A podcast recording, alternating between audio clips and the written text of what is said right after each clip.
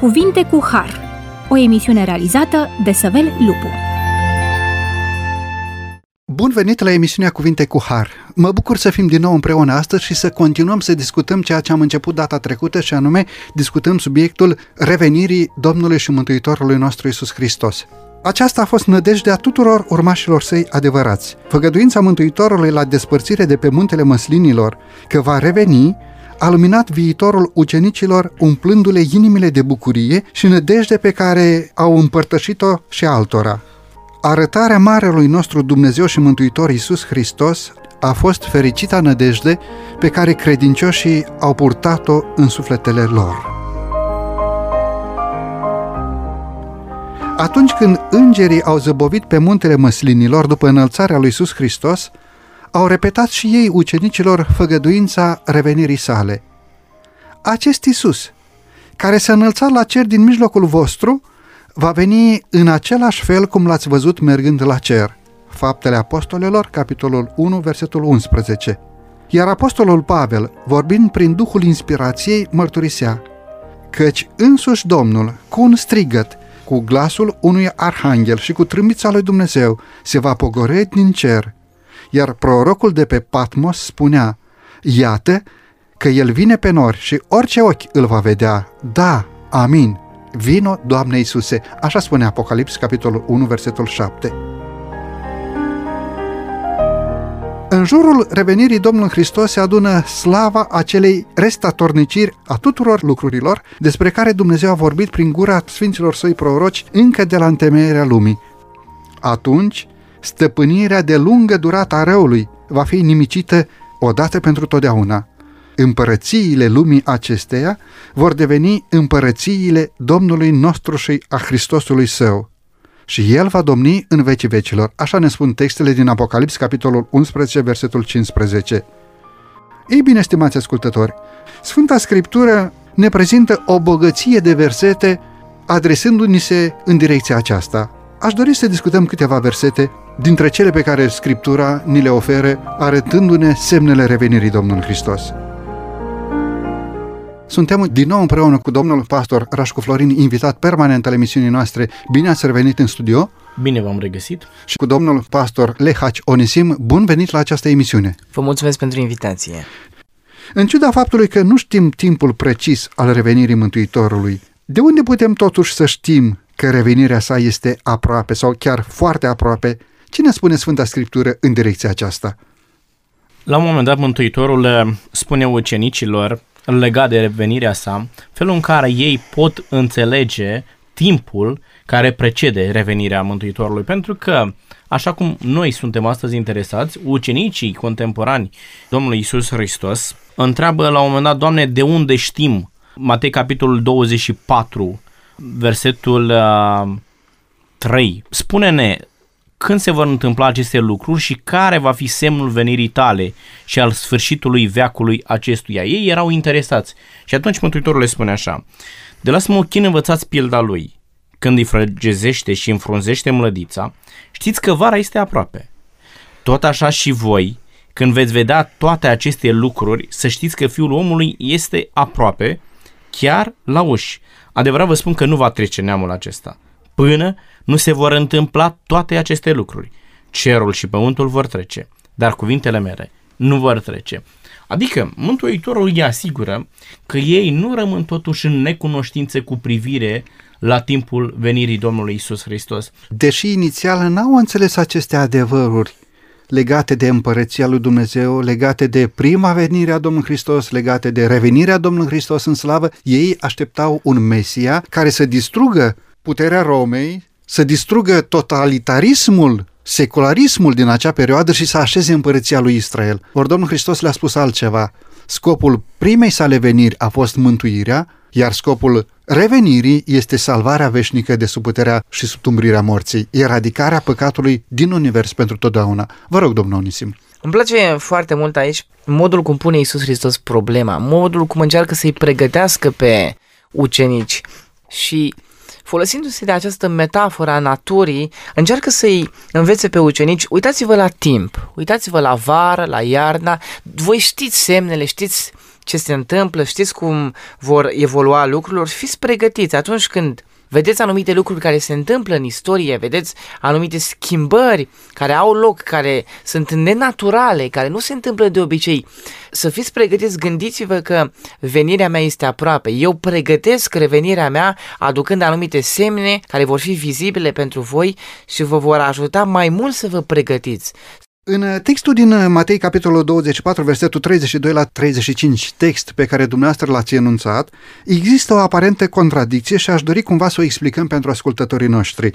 Versetul ne spune așa, adevărat vă spun că nu va trece neamul acesta până se vor întâmpla toate aceste lucruri. Cerul și pământul vor trece, dar cuvintele mele nu vor trece. În legătură cu revenirea Domnului Hristos despre care vorbește Matei 24, vedem totuși că neamul acela de oameni a trecut. Cum putem explica aici? Aici avem de a face cu o profeție cu aplicație dublă. Pe lângă faptul că Mântuitorul vorbește în contextul acesta despre revenirea sa, în același timp vorbește și despre pustiirea Ierusalimului. Dacă vă uitați înainte de versetul 15, avem un subtitlu care spune Pustiirea Ierusalimului și venirea Fiului Omului. Despre asta vorbește Mântuitorul aici. Este adevărat că neamul acela, oamenii cărora Hristos le vorbea la data aceea, erau încă în viață în momentul în care Ierusalimul a fost pustit. Vorbim aici de anul 70 după Isus Hristos. Ei au fost contemporani cu pustiirea Ierusalimului, ei au văzut cu ochii lor ceea ce s-a întâmplat la pustiirea Ierusalimului, însă este de neremarcat faptul că acei oameni care au auzit cuvintele Mântuitorului la data aceea nu au uh, murit odată cu pustirea Ierusalimului. Credincioșii uh, care se aflau la data aceea în Ierusalim, când au văzut semnele premergătoare, semne pe care Mântuitorul le-a amintit în Matei, capitolul 24, spune istoria că ei au ieșit din templu și au uh, plecat în afara cetății și au scăpat. Ei bine, tot așa cum semnele acelea i-au ajutat pe credincioși să scape de, de pustirea Ierusalimului, să scape de moarte la data aceea, în aceeași manieră, indicatoarele din Matei 24, care vorbesc despre revenirea Domnului Isus Hristos, vor ajuta pe credincioși, pe oamenii care dau crezare acestui pasaj, cuvintele Domnului Hristos, să se pregătească pentru întâlnirea cu Dumnezeu, să scape de moartea veșnică și să primească din partea lui Dumnezeu viața veșnică. Există un detaliu aici în versetul 2 care ne ajută să înțelegem că această profeție are legătură cu dărâmarea Ierusalimului. Se spune așa, dar Isus le-a zis, vedeți voi toate aceste lucruri, adevărat vă spun că nu va rămânea aici piatră pe piatră care să nu fie dărâmată. Isus Hristos era la, în afara Ierusalimului, era pe muntele măslinilor, se uita la templu, ucenicii erau bucuroși, erau mândri de ceea ce au ei ca și popor de această cetate mare, dar Isus Hristos le-a spus toate aceste lucruri, toate aceste ziduri vor fi dărâmate, vor fi distruse. Semnele au început atunci sau unele dintre ele s-au uh, întâmplat, pucenicii le-au văzut, oamenii creștini din perioada respectivă au fost conștienți de ele, dar se întâmplă și astăzi și ne fac din nou conștienți și pe noi că revenirea lui Isus Hristos este aproape și se derulează în uh, fața ochilor noștri. O altă explicație cumva secundară a acestui verset ar fi următoarea, și anume, Domnul Hristos nu se referă la acea generație care era în viață atunci când Domnul Hristos vorbea, ci atunci când zice neamul acesta, se referă la neamul de oameni sau ființa omenească. Nu va trece istoria pământului nostru până nu se vor întâmpla aceste semne legate de revenirea Domnului Hristos. Ce semn ne-a dat Domnul Hristos legat de întoarcerea sa pe pământul nostru? Matei, capitolul 24, versetul 29. Îndată, după acele zile de necaz, soarele se va întuneca, luna nu-și va mai da lumina ei, stelele vor cădea din cer și puterile cerurilor vor fi clătinate. Primele semne pe care Mântuitorul le pune ca indicatoare premergătoare în venirii Domnului Hristos se vor vedea în natură. Există, dacă vreți, un moment în care lucrurile din natură nu se mai desfășoară într-un mod natural, așa cum ne-am obișnuit să se desfășoare. Dacă vă uitați la noi, vara este foarte frig, iarna este cald, nu mai uh, se face diferența între toamnă și iarnă, între primăvară și vară. Da? Treceri foarte abrupte de la rece la foarte cald, de la foarte exact. cald la rece. Zilele acestea au fost diferențe de la o zi la alta de 10 grade. Imaginați-vă, este ceva în neregulă din lucrurile din natură, dar mai mult decât uh, diferența aceasta de temperatură, sunt anumite elemente care se întâmplă în natură, da? Luna nu-și va mai da lumina ei, stelele vor cădea din cer, puterile cerurilor vor fi clătinate. Ei, când vezi lucrurile acestea, îți dai seama că pământul acesta nu mai poate continua în aceeași formă de funcționare. De aceea Mântuitorul face cunoscut oamenilor că este nevoie de un pământ nou și un cer nou. Iar Apocalips, capitolul 21, descrie foarte frumos felul în care Hristos va reface pământul, va face un cer nou, un pământ nou, în care lucrurile se vor desfășura în condiții optime de viață pentru oameni. Pentru că toată denaturarea succesiunii acestor elemente din natură îi afectează pe oamenii acestei planete. Oamenii nu mai au certitudinea că uh, vor trăi mâine în aceleași forme și uh, condiții de viață. Uh, uitați-vă, statul de ozon este rarefiat, nu mai poți să respiri un aer curat, trăiești în anumite zone ale lumii în care a respira aerul de acolo presupune să te îmbolnăvești datorită aerului care este foarte poluat și atunci oamenii sunt afectați. Acesta este un semn că pământul nu mai poate continua în forma aceasta. Pentru aceia care cred mai puțin în Sfânta Scriptură, îi invit să cerceteze, să studieze felul în care resursele acestui pământ sunt pe final, felul în care pământul acesta nu mai poate să alimenteze populația care este într-o continuă explozie demografică, felul în care oamenii nu mai au acces în același fel la resursele pământului, felul în care doar uh, o anumită categorie de oameni controlează resursele pământului, iar anumiți oameni, la momentul de față, 17% din populația globului este înfometată, ceea ce înseamnă peste 900 de milioane de oameni. Ei bine, în felul acesta nu mai poate continua și Dumnezeu nu va mai permite ca ai lui copii să continue în forma aceasta teribilă de a, a trăi. Dumnezeu nu va mai accepta ca ai lui copii să trăiască în aceste forme, dacă vreți, inumane de viață. Va pune capăt acestui pământ, va reface pământul acesta pentru că copiii credincioși al lui Dumnezeu să poată trăi în condiții optime. Un semn uh, foarte vizibil, un semn pe care noi ca și creștini ar trebui să-l acordăm ca fiind important, să ne gândim foarte mult, este amintit în Matei, la capitolul 24, cu versetul 23, atunci, dacă vă va spune cineva, iată Hristosul este aici sau acolo, să nu-l credeți. Iisus Hristos ne-a avertizat pe noi ca și creștini că va veni un timp în care vor veni acei falși Hristos, acei falși Mesia, care vor pretinde că ei sunt, ei s-au întors, ei au venit ca să aducă pace, să aducă împărăție, să restaureze. Dacă ne uităm în istorie, au fost câteva persoane care au pretins că sunt Hristosul. Dar care n-au fost um, dovediți cu semnele premărgătoare care aveau să se întâmple. N-au avut acea putere, nu s-au manifestat într-o formă vizibilă.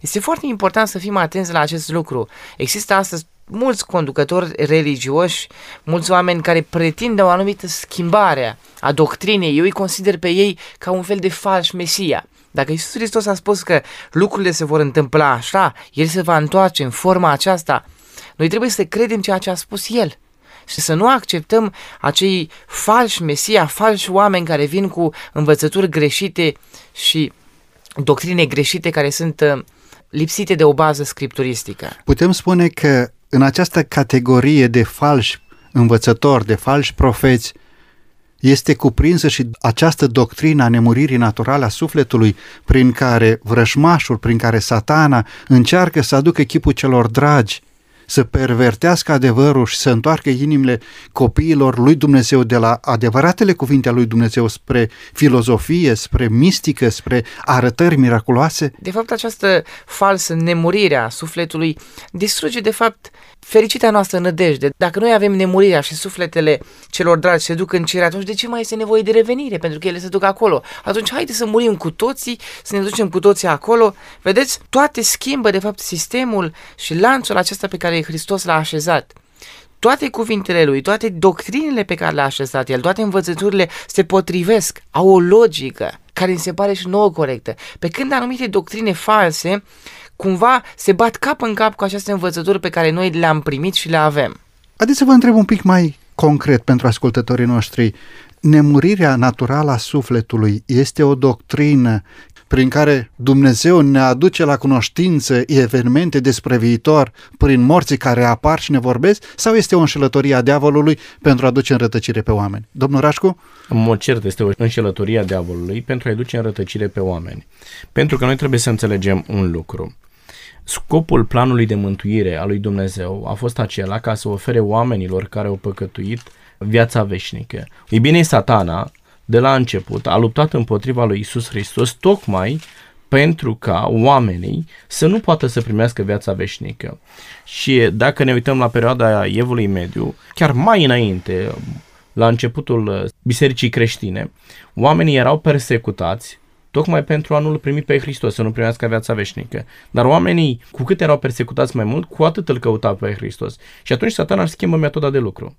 Dacă prin coerciție, prin constrângere, nu vă pot determina ca voi să-L respingeți pe Isus Hristos, am să vin cu anumite erezii, cu anumite doctrine false, dar în același timp tentante, accesibile, ușor de trăit, ca eu să vă abat atenția de la adevărata cale care este Isus Hristos. Spunem, eu am 14 cu 6, eu sunt calea, adevărul și viața. Nu există mai multe căi, nu există mai multe adevăruri, precum nu există mai multe vieți. Ei, în condițiile acestea, satana aduce această doctrină a nemuririi sufletului, conform uh, căreia oamenii, după ce sunt înmormântați, după ce au murit, și ei sunt înmormântați, trupul rămâne în țărână iar sufletul uh, merge într-o altă realitate existențială și continuă să trăiască. O doctrină total neadevărată și străină de învățătura Sfintelor Scripturii. Spunea uh, Eclesiastes capitolul 9, versetul 6, căci în locuința morților în care vei merge, nu mai este nici știință, nici înțelepciune, nici chipzuială. De aceea tot ce găsește mâna ta să facă, să facă cu toată puterea ta, în timp ce ești în viață. După ce omul moare, trece într-o stare de inconștiență, nu mai poate să facă nimic și nu mai știe nimic. De ce satana vine cu o astfel de doctrină? În condițiile în care omul crede într-o astfel de doctrină, nu mai simte nevoia să-L caute pe Dumnezeu să primească viața veșnică, pentru că El a primit deja viața veșnică, prin această nemurire a sufletului. Iar scopul lui satana este tocmai acesta, ca oamenii să nu îl mai caute pe Dumnezeu. În această multitudine de oferte spirituale, tentante de altfel, ușor accesibile, îți este mult mai la îndemână să crezi că tu ești nemuritor decât să-L cauți pe Dumnezeu care să-ți ofere nemurirea. Pentru că singurul care are nemurirea este doar Dumnezeu. Singurul care poate să-ți ofere nemurirea este doar Dumnezeu și nu moartea poate să-ți ofere nemurirea. Când suntem dependenți de Dumnezeu, când trăim cu Isus Hristos, spune Galaten capitolul 2, versetul 20, am murit și trăiesc, dar nu mai trăiesc eu, ci Hristos trăiește în mine. Ei, atunci viața noastră arată altfel, am uh, responsabilitate față de lucrurile pe care le fac, îmi dau seama că va exista o zi a decontărilor, o zi a judecății în care eu trebuie să dau socoteală pentru lucrurile pe care le-am făcut și voi avea grijă la orice lucru pe care îl fac, voi avea grijă la orice vorbă pe care o spun și voi avea grijă la comportamentul pe care eu îl promovez în fiecare zi. Ori înainte de a pleca de pe pământ, Domnul Hristos ne înștiințează față în față cu amplificarea acestor manifestări de ordin spiritist în mijlocul poporului și câteodată în mijlocul bisericii. Nu degeaba am întrebat dacă această doctrina nemuririi naturală a sufletului și amploarea pe care o ia în ultimele zile sau în zilele sfârșitului poate fi considerată ca un semn în viața religioasă premărgător revenirii Domnului Hristos. Și aici aș vrea să fac o subliniere. Orice neadevăr propovăduit presupune uh, pentru cel care îl propovăduiește a fi un proroc mincinos, pentru că plecaseți de la întrebarea aceasta.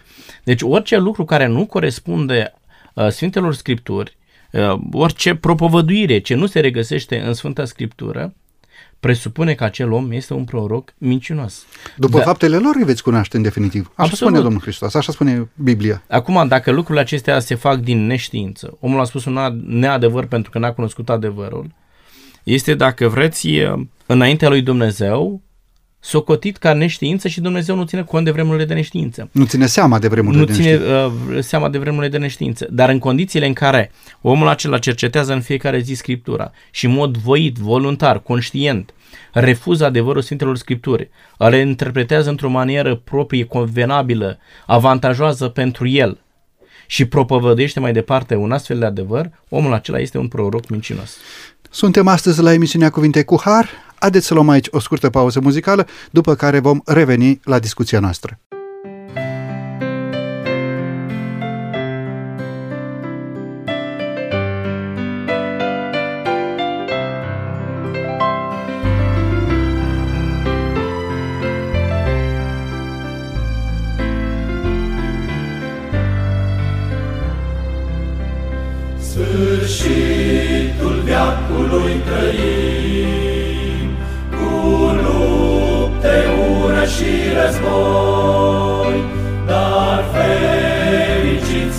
La cer privim, nu e mult și vine Domnul iar la noi.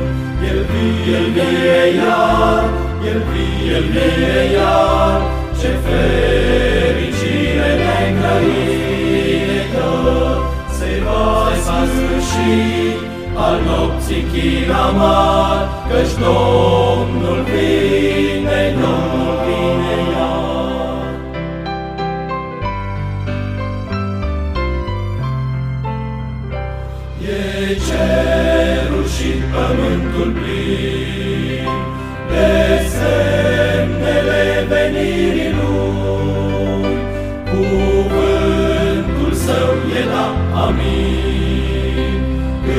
nicio umbră de schimbare nu.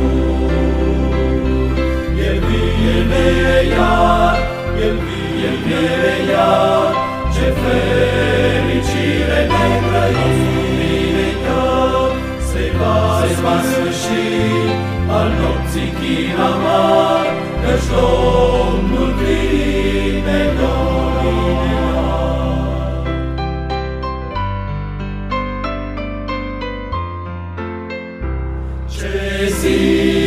măreață, ce splendor, Când trâmbița va răsuna Și Domnul va veni pe noi, Fericiți și plini de slavă vom cânta. El vine, El vine iar, El vine, El vine iar, Ce fericire neîngrăită se va sfârși al nopții chin amar, Căci Domnul vine, Domnul vine iar.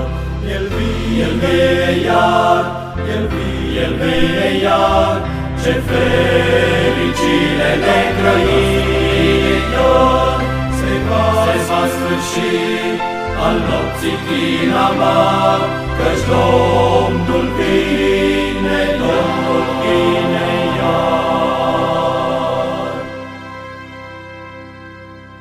După această frumoasă pauză muzicală am revenit la microfoanele emisiunii Cuvinte cu Har. Discutăm astăzi împreună cu domnul pastor Rașcu Florin și cu domnul pastor Lehaci Onisim despre revenirea Domnului Hristos. Domnul Onisim, vreau să vă întreb, în această discuție despre semnele revenirii Domnului Hristos, de ce credeți că cele petrecute în lumea religioasă sunt atât de pregnante, atât de evidente? Vorbeam înainte de pauza muzicală despre faptul că diavolul se va preface într-un înger de lumină și slujitorii lui în slujitori ai neprihănirii. Discutam despre nemurirea naturală a sufletului și despre faptul că se întâmplă câteodată ca în fața unei anumite categorii de credincioși să apară așa zisul sufletului celui decedat. De ce aceste semne ale amplificării acestor manifestări sunt atât de pregnante, atât de evidente ca semne ale revenirii Domnului Hristos?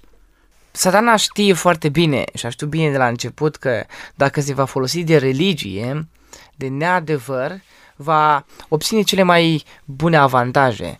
Lumea religiei este foarte sensibilă și un pic dacă denaturăm un adevăr profund pe care îl avem în scriptură, ajungem la pervertirea lui. De aceea satana știe foarte bine că în viața religioasă, dacă intervine bine, dacă știe cum să pună problema, îi va câștiga pe oameni. și printr-o falsă doctrină pe care oamenii poate de multe ori nu-și dau seama. Sunt ignoranți. Poate nu știu, așa au fost învățați, așa au fost educați, au fost crescuți în această cultură.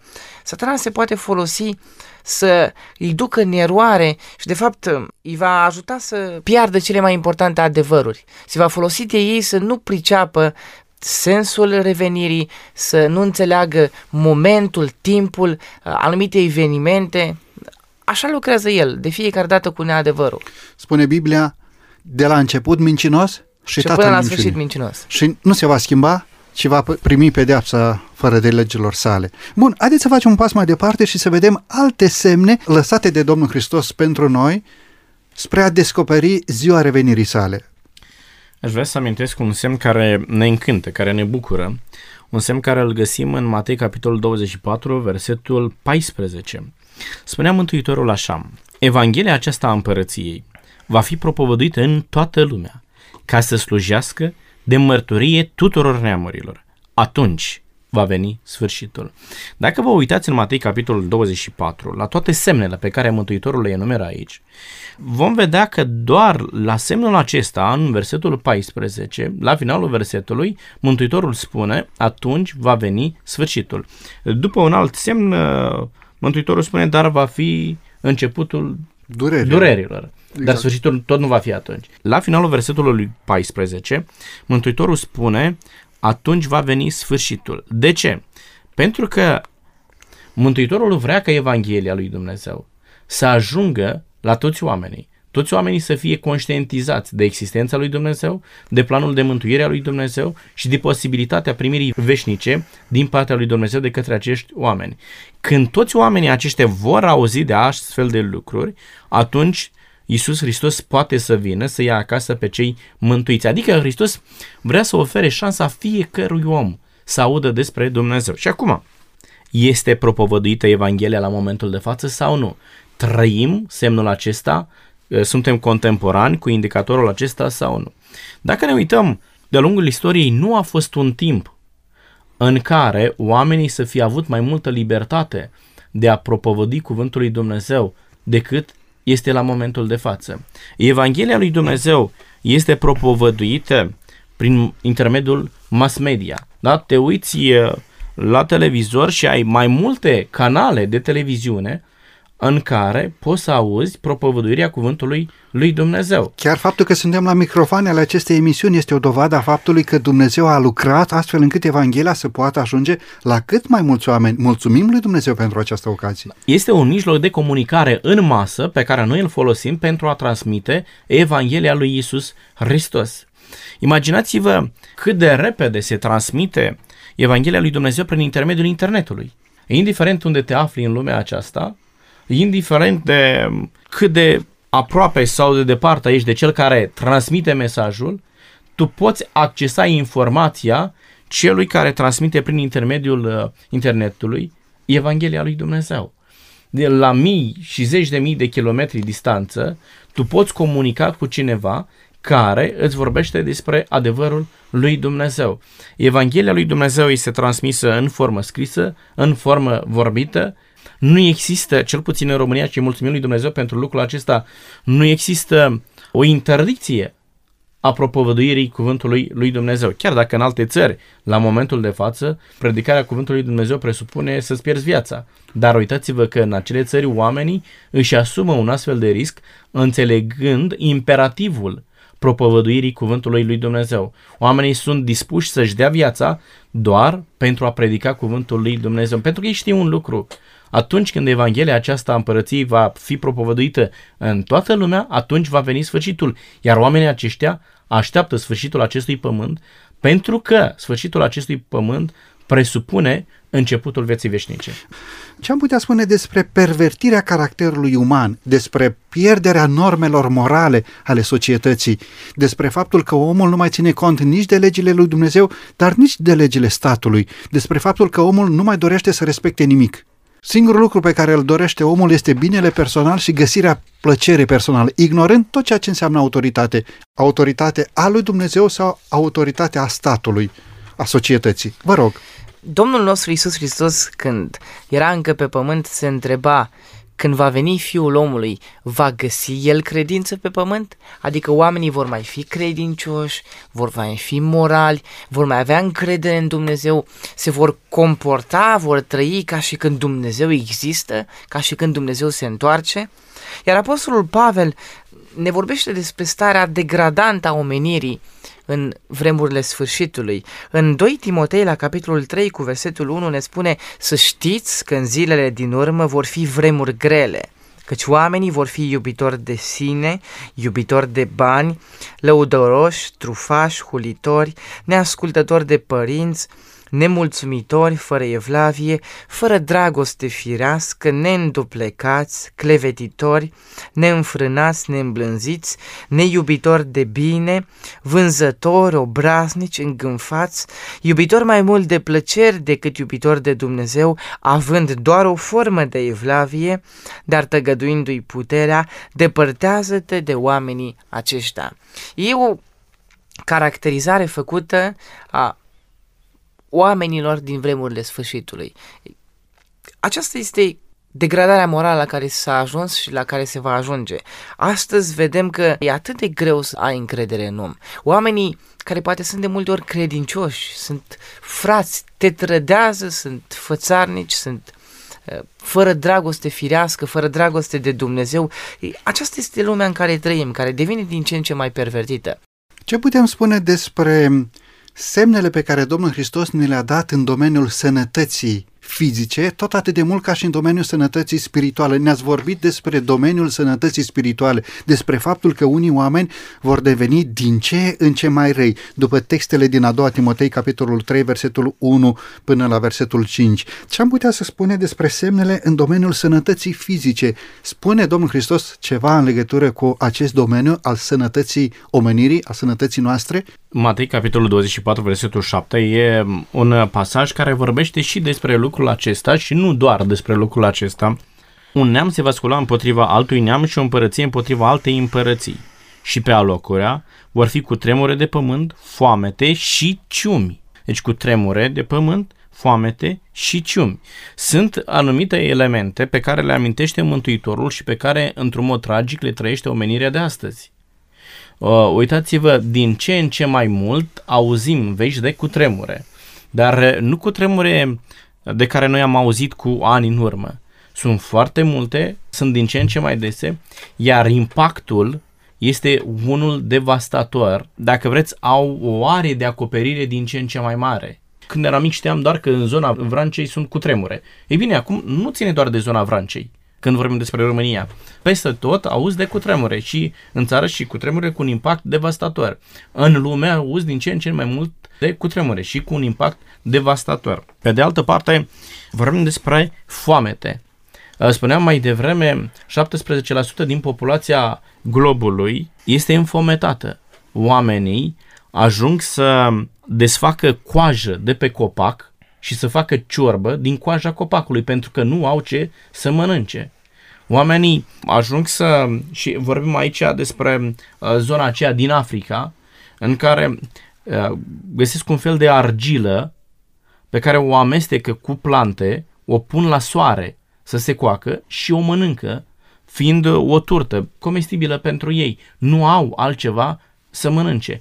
Copii subnutriți care mor zilnic de foamete. Ei bine, Dumnezeu nu mai poate îndura, nu mai poate accepta ca omenirea aceasta să continue într-o astfel de manieră. Imaginați-vă, sunt oameni și omul este om.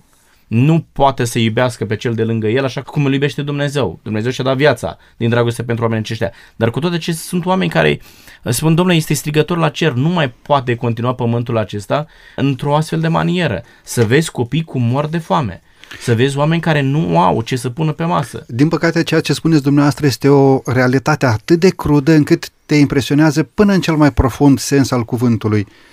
Am fost într-o misiune în Africa și am văzut cu ochii mei cum adolescenți, tineri, copii, pe mușuroiul de termite răscoleau acolo și prindeau furnici pentru a-și a stâmpăra foame. Deci mâncau aceste furnici pentru a se hrăni, pentru a stâmpăra foamea. Am văzut adulți care toată ziua cu arcul în mână la vânătoare, poate, poate, poate ar prinde ceva, ceva păsări pentru a-și astâmpăra foamea. Ori Domnul Hristos ne-a avertizat în textul din Matei, capitolul 24, despre această realitate care se petrece înainte de revenirea sa. Imaginați-vă că fenomenul acesta nu este unul pe final, ci este unul în dezvoltare. Uh, populația ajunge din ce în ce să fie mai înfometată. Oamenii ajung din ce în ce mai mult să nu aibă ce să mănânce, iar procentul acesta de 17% acum este în creștere. Cu cât uh, uh, vedem că oamenii se mulțesc, pământul acesta nu mai poate să ofere resurse ca să ofere de mâncare uh, oamenilor de pe pământul acesta. Imaginați-vă că în anul 1900 erau un miliard de oameni pe planetă. Într-o sută de ani, omenirea a crescut cu 5 miliarde. Iar acum trecem uh, de, de 7 miliarde. Nu poți să-ți imaginezi la ritmul acesta de creștere demografică cu ce îi vei hrăni pe oamenii aceștia. Uh, se pune problema, dacă vreți, eticii în alimentație. Dacă este etic să modifici genetic anumite alimente, alimente dacă e bine să le, dai, să le da, să, să crească să le dai oamenilor de mâncare. Productivitate mai mare. Exact, să, să ai mai multă producție.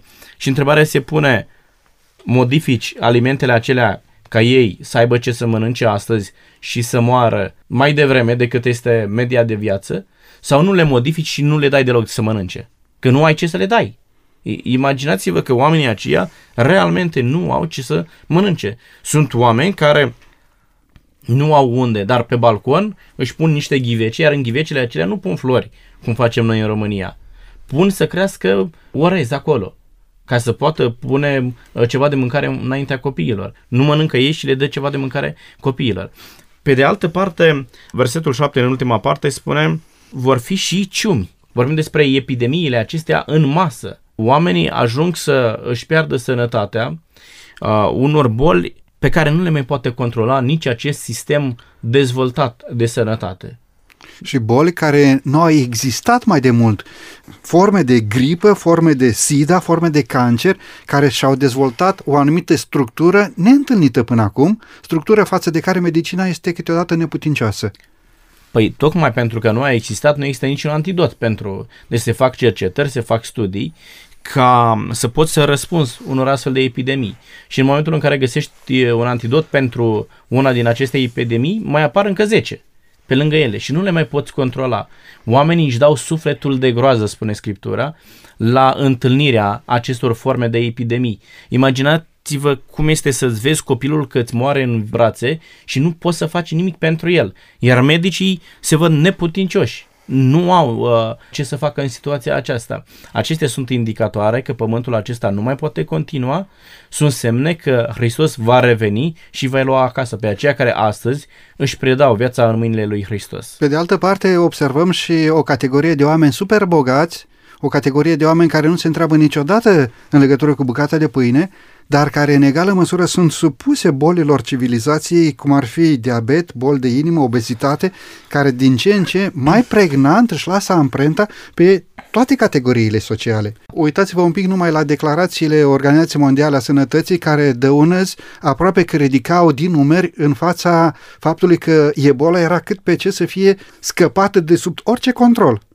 Ori Domnul Hristos a clarificat aceste lucruri anunțându-ne despre ele înainte de a pleca de pe pământul nostru ca un semn al întoarcerii sale. Mulțumesc tare mult! Haideți să facem aici o scurtă pauză muzicală, după care ne vom reîntoarce la microfoanele emisiunii Cuvinte cu Har să continuăm discuția noastră.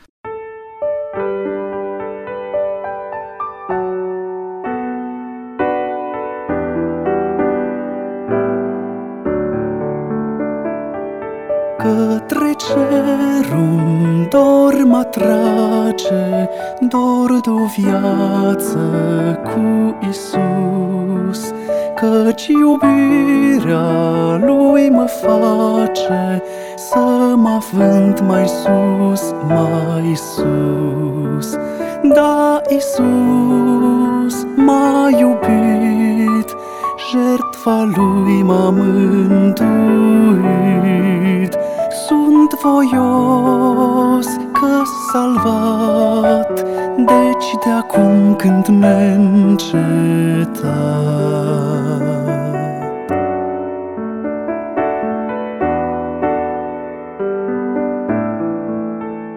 Azi te aud chemarea sfântă, Eu de ea vreau să ascult și în iubirea-i neîntrecută Să mă afund mai mult, mai mult. Da, Iisus m-a iubit Jertfa Lui m-a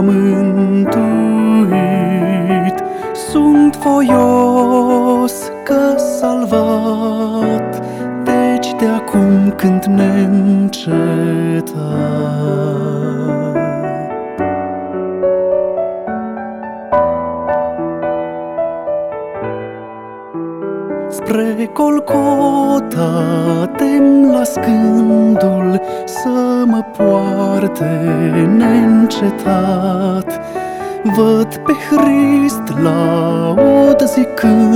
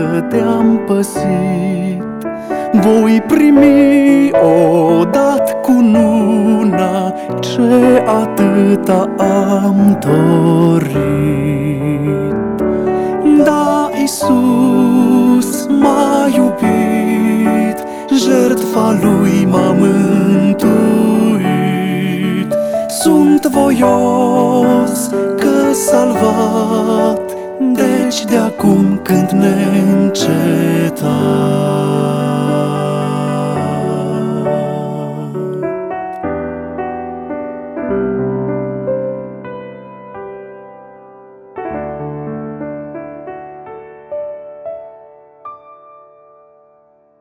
După această pauză muzicală, am revenit la microfoanele emisiunii Cuvinte cu Har. Discutăm astăzi împreună cu domnul pastor Rașcu Florin și cu domnul pastor Leha Cionisim despre revenirea Domnului Hristos. Haideți să facem un pas înainte și să dezbatem un alt semn pe care Domnul Hristos ne l-a dat ca o bornă kilometrică în legătură cu timpul revenirii sale. Domnul Onisim, vă rog. Un alt semn amintit de Domnul nostru Isus Hristos este amintit în Matei 24, dar și în Luca, capitolul 21, cu versetul 26, și are de a face cu starea de spirit a oamenilor. Cum vor fi oamenii în acel timp? Um, Ni se spune că oamenii își vor da sufletul de groază în așteptarea lucrurilor care se vor întâmpla pe pământ, căci puterile cerului vor fi clătinate. Aici Mântuitorul ne amintește și ne spune că oamenii vor fi afectați. Toate aceste semne care au fost amintite înainte, foamete, caracterul uman pervertit, îi vor afecta pe unii dintre oameni și pur și simplu vor renunța la viață. Spune versetul citit, în așteptarea lucrurilor care se vor întâmpla pe pământ, căci puterile cerurilor vor fi clătinate. Două lucruri sublinează versetul. Lucrurile care se vor întâmpla pe pământ și apoi puterile cerurilor vor fi clătinate. Revenirea Domnului Hristos nu vizează doar pământul nostru, ci și cerul, împărăția lui Dumnezeu. Aici avem de-a face cu o cauză, adică cerurile vor fi clătinate, vor fi anumite schimbări drastice în lume, în societatea noastră și atunci oamenii vor reacționa ciudat. Ieși din comun la asemenea calamități și asemenea probleme. Vedem astăzi foarte mulți oameni, colegul meu a amintit despre miliardari, oameni care trăiesc bine, oameni care au foarte mulți bani, care pur și simplu renunță la un moment dat și își iau viața. Acest lucru se datorează faptului că nu doar îngerii lui Dumnezeu sunt la lucru în vederea încheierii planului lui Dumnezeu pe acest pământ și demonii lucrează. Și nu lucrează doar în natură, lucrează și în ființele umane, manipulând ființele umane. Și nu ne așteptăm ca un demon, satana, să conducă oamenii spre bine. Ne așteptăm ca să conducă spre rău. Nu ne așteptăm, dar așa se întâmplă. Spune Apocalips, capitolul 7, versetul 1 la 3. După aceea am văzut patru îngeri care stăteau în picioare în cele patru colțuri ale pământului. Ei țineau cele patru vânturi ale pământului ca să nu sufle vânt pe pământ, nici pe mare, nici peste vreun copac. și am văzut un alt înger care se suia dinspre răsăritul soarelui și care avea pe cetea Dumnezeului celui viu. El a strigat cu glas tare la cei patru îngeri, cărora le fusese dat să vatăme pământul și marea. Și zicând, nu vătămați pământul, nici marea, nici copacii, până nu vom pune pe cetea pe fruntea slujitorilor Dumnezeului nostru. Este un moment în care Dumnezeu îi protejează pe cei credincioși, pentru ca acei oameni să-și poată manifesta credința în Dumnezeu, să fie pecetluiți da, cu Duhul Sfânt al lui Dumnezeu. Este momentul în care Scriptura le spune acestor oameni cine este drept să fie drept și mai departe, cine este sfânt să se sfințească și mai departe, iar cine a trăit până acum în păcat rămân mai departe în aceeași uh, stare de păcat. Ori după textul din uh, 1 Tesaloniceni 5 cu 1 la 3, aceste lucruri se întâmplă atunci când pe pământ strigătul de pace și de liniște devine din ce în ce mai puternic. Ori tocmai pace și liniște nu este. Vă rog, domnul Onise. În legătură cu ceea ce colegul meu a spus, sunt implicați agenții satanei, agenții răi, dar și agenții buni, adică îngerii lui Dumnezeu. Un semn aici vizibil este pe care noi îl trăim astăzi. Vedeți, pământul este degradant, sunt anumite calamități, anumite lucruri care se întâmplă, dar totuși nu-i distrus în totalitate. Asta înseamnă că este un semn al revenirii și Dumnezeu încă îi protejează pământul și marea și nu-i distrus în totalitate. Asta înseamnă că noi încă mai avem har. Ni se acordă har mie și dumneavoastră ca să ne apropiem de Dumnezeu, să-L așteptăm, să ne pregătim și în legătură cu acest uh, simțământ și cu această propagare a unor lideri politici, poate, astăzi, care spun va fi pace și liniște. Apostolul Pavel ne avertizează că în, în momente în care oamenii vor spune gata, va fi pace, va fi liniște, vom reuși să evităm anumite probleme, anumite conflicte, atunci, în momentul acela, ne spune când se vor zice pace și liniște, atunci o mare prăpădenie neașteptată va veni peste ei, ca durerile nașterii peste femeia însărcinată și nu va fi chip de scăpare. Deci atunci când noi ne așteptăm la liniște, la pace, la progres, la bunul mers al societății, dintr-o dată va veni o mare prăpădenie, așa cum comentează aici și discută Apostolul Pavel, care ne va surprinde și acest semn ne va ajuta pe noi să fim mai încrezători în Isus Hristos, în venirea Lui, în faptul că El va veni și va aduce doar El pacea și liniștea eternă. Adică doar Dumnezeu poate să ne ofere pace. Niciodată noi n-ar trebui să ne încredem în oameni și să spunem, gata, acum s-au rezolvat problemele, va fi pace, va fi bine pentru noi, pentru copiii noștri. Nu, aceasta este o falsă pace. Singura pace adevărată este aceea pe care ne-o dă Domnul Isus Hristos. De fapt, ca și bornă kilometrică, Domnul Hristos ne spune că în timpul sfârșitului prin puterea Duhului Sfânt va conduce pe credincioși, exact așa cum l-a condus pe bătrânul Simeon atunci când Domnul Hristos a fost adus la templu de Iosif și Maria. Spune versetul din Luca, capitolul 2, versetul 25 și 26, despre faptul că Simeon a fost mânat de Duhul Sfânt să întâmpine pe pruncul Isus și a rostit acele memorabile cuvinte. Ați vrea să prezentați ascultătorilor cuvintele frumoase rostite de Simeon? Și iată că în Ierusalim era un om numit Simeon, omul acesta ducea o viață sfântă și era cu frică a lui Dumnezeu, el aștepta mângâierea lui Israel și Duhul Sfânt era peste el. Duhul Sfânt îl înștiințase că nu va muri înainte ca să vadă pe Hristosul Domnul.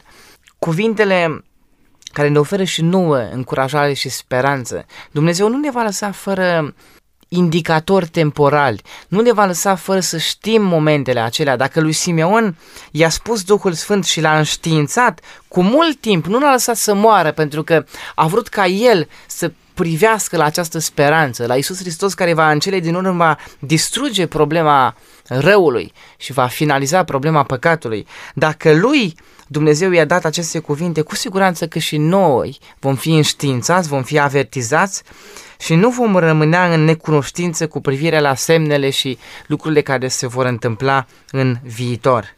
De asemenea, Sfânta Scriptură ne prezintă o serie de versete care subliniază faptul că în timpul sfârșitului, timp premergător revenirii Domnului Hristos, se vor mulți fără precedent diferite nuanțe ale religiilor, diferite domenii religioase care nu au acoperire scripturistică. Ce spune Biblia în direcția aceasta? Spune Mântuitorul în Matei capitolul 24 de la versetul 4. Drept răspuns, Iisus le-a zis, băgați de seamă să nu vă înșele cineva, fiindcă vor veni mulți în numele meu și vor zice, eu sunt Hristosul și vor înșela pe mulți. Versetul 11. Se vor scula mulți proroci mincinoși și vor înșela pe mulți. Deci unii vor fi înșelați și nu puțini. Sunt mulți aceia care vor fi înșelați. De aceea Mântuitorul spune, băgați de seamă să nu vă înșele cineva. Pentru ultimele minute din emisiune de astăzi aș dori să mai discutăm încă un semn și anume despre lucrurile care se vor întâmpla în plan militar în vremea sfârșitului. Iisus Hristos ne avertizează și ne spune că vor avea loc anumite conflicte, anumite războaie care vor afecta omenirea. În versetul 6, Matei 24, ni se spune veți auzi de războaie și vești de războaie, vedeți să nu vă spăimântați, căci toate aceste lucruri trebuie să se întâmple, dar sfârșitul tot nu va fi atunci. Un neam se va scula împotriva altui neam și o împărăție împotriva altei împărății și pe alocurea vor fi cu tremure de pământ, foamete și ciumi. Iisus Hristos ne-a avertizat aici că vor fi foarte multe războaie. Și de la data în care Iisus Hristos a fost pe pământul acesta în trup uman, pentru că El este astăzi prezent prin prezența Duhului Sfânt în mijlocul nostru, au avut loc o mulțime de războaie care au afectat foarte mult omenirea. Au avut loc două războaie mondiale care au fost pentru unii creștini atunci un semn vizibil al faptului că lumea noastră se apropie cât mai mult de sfârșit. Aș vrea să înțelegem uh, războaiele acestea ca o consecință a da. celorlalte indicatoare, pentru că am vorbit de foamete, de cium, de epidemii, iar lucrurile acestea duc la o scădere a resurselor acestui pământ. Iar lupta, războaiele care sunt astăzi, sunt războaie tocmai pentru accesul la resurse. Resursele scad și atunci trebuie să lupți ca tu să ai acces la resurse.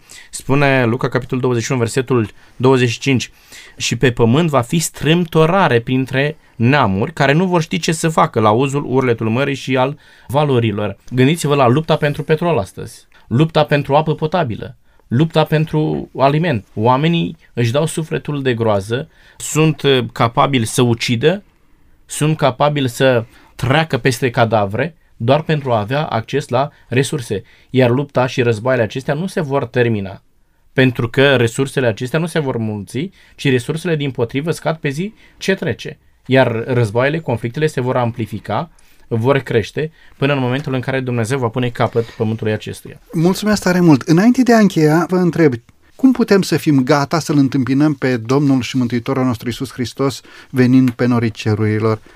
Ce se întâmplă în momentul în care vedem toate indicatoarele acestea, toate semnele acestea, ne apucă groaza, pentru că ele se întâmplă. Ei bine, cel care îl așteaptă pe Hristos nu trebuie să-l aștepte doar ca să scape de lucrurile acestea. Aceste indicatoare nu au menirea de a ne determina, de a ne constrânge pe noi să ne dorim venirea lui Hristos, ci au menirea de a ne responsabiliza, de a ne informa, de a ne conștientiza că revenirea lui Hristos este aproape. Ca pregătire pentru ascultătorii noștri, vreau să-i provoc, să-i sfătuiesc în același timp să ajungă să-L iubească pe Isus Hristos, să se îndrăgostească de Mântuitorul acestei lumi și pe cale de consecință își vor dori să se întâlnească cu El și să trăiască o veșnicie împreună cu Mântuitorul Isus Hristos. Mulțumesc frumos, domnul Onisim. Un prim pas eh, spre pregătirea noastră pentru revenirea Domnului este să îl așteptăm. Dacă nu-l așteptăm și nu ne mărturisim păcatele, trebuie să ne cerem iertare, să ne analizăm viața noastră în lumina Cuvântului Sfânt, să ne întrebăm dacă trăim așa cum vrea Dumnezeu. Și iarăși este foarte important să privim toate lucrurile în lumina și din perspectiva Bibliei.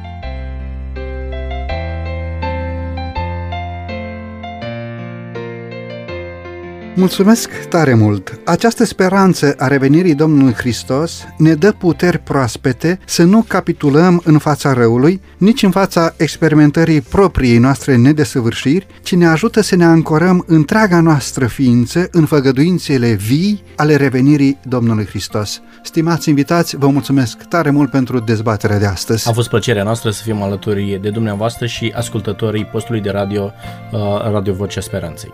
Vă mulțumesc pentru invitație!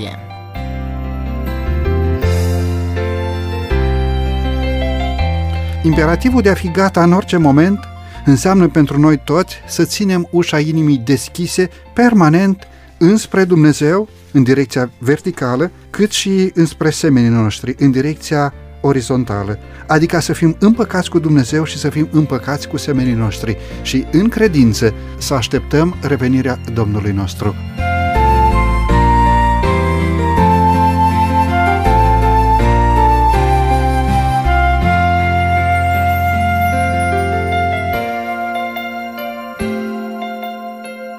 De la microfonul emisiunii Cuvinte cu Har, Săve Lupu și din regia tehnică Teodorescu Cătălin, vă mulțumim, stimați ascultători, pentru că încă o dată ne-ați urmărit și în emisiunea de astăzi. Până data viitoare, numai bine!